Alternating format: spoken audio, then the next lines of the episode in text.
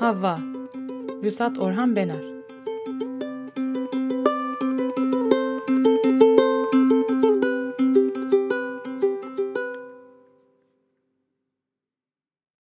Benim saçlarım yumuşak.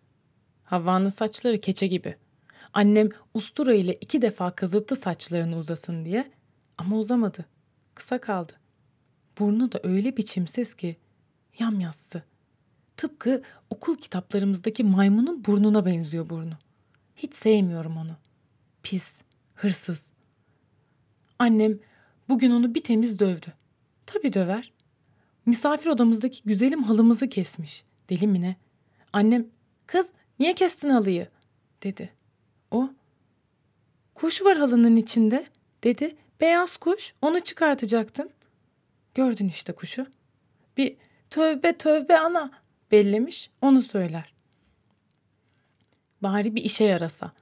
Ne olacak görmemiş ki. Sen onu bırak öteyi karıştırsın beriyi karıştırsın sade. Miskin. Üstüne bir de ağır. Sekiz saatte bir bulaşığın içinden çıkamaz. Sonra da doymak bilmez. İyi valla. Geçen gün de ne oldu?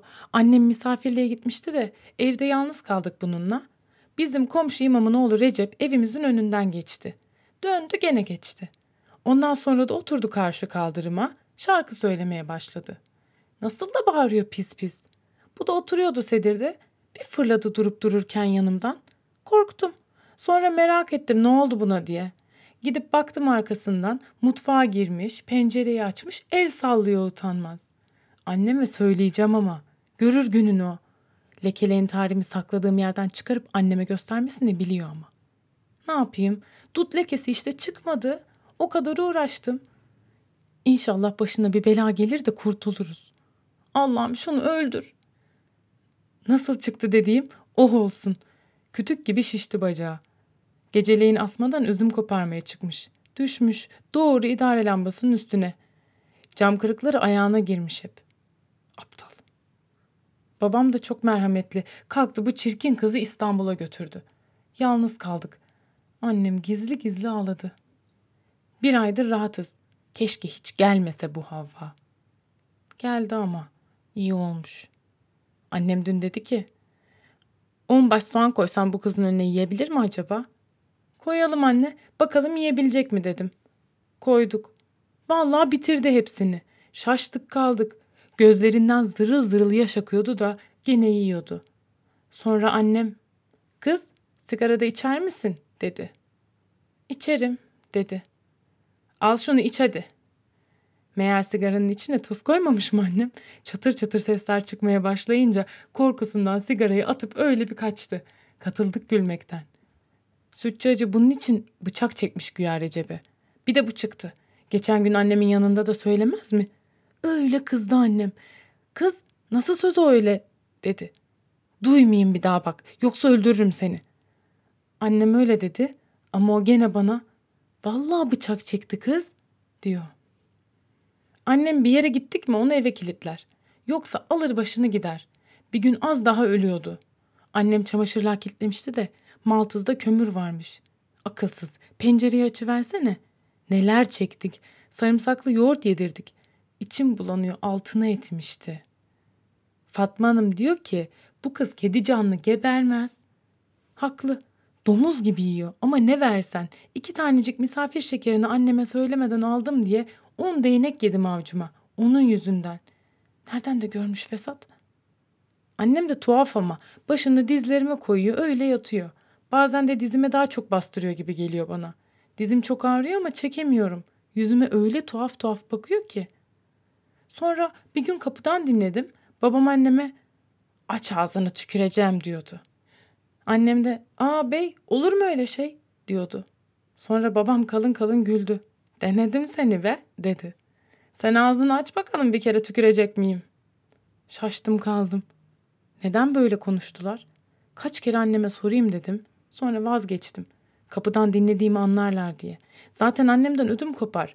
Vururken sesini çıkarmayacaksın. Hele bağır. Ben bağırmıyorum ama ağlıyorum. O deli hiç ağlamaz. Avazı çıktığı kadar bağırır sadece.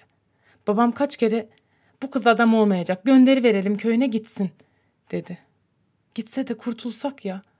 Annem acıyorum kıza dedi. Kimsesi yok.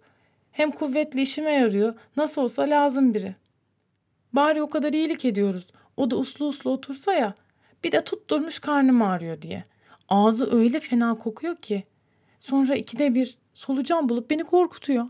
Bu yüzden iştahım kesildi. Anneme de söyleyemedim. Söylesem o da sürahimizi benim kırdığımı söyleyecek anneme. Halbuki Mestan kırdı sıçrarken. O kırmadı ama ben öyle söyledim anneme. Ne yapayım ucunda sopa var sonra. Havva üç gündür hasta. Evin içi leş gibi kokuyor. Ne yaptıksa kar etmedi. Alttan üstten gidiyor. Kimi sürgün dedi, kimi humma. Doktor da adını unuttum bir şey dedi.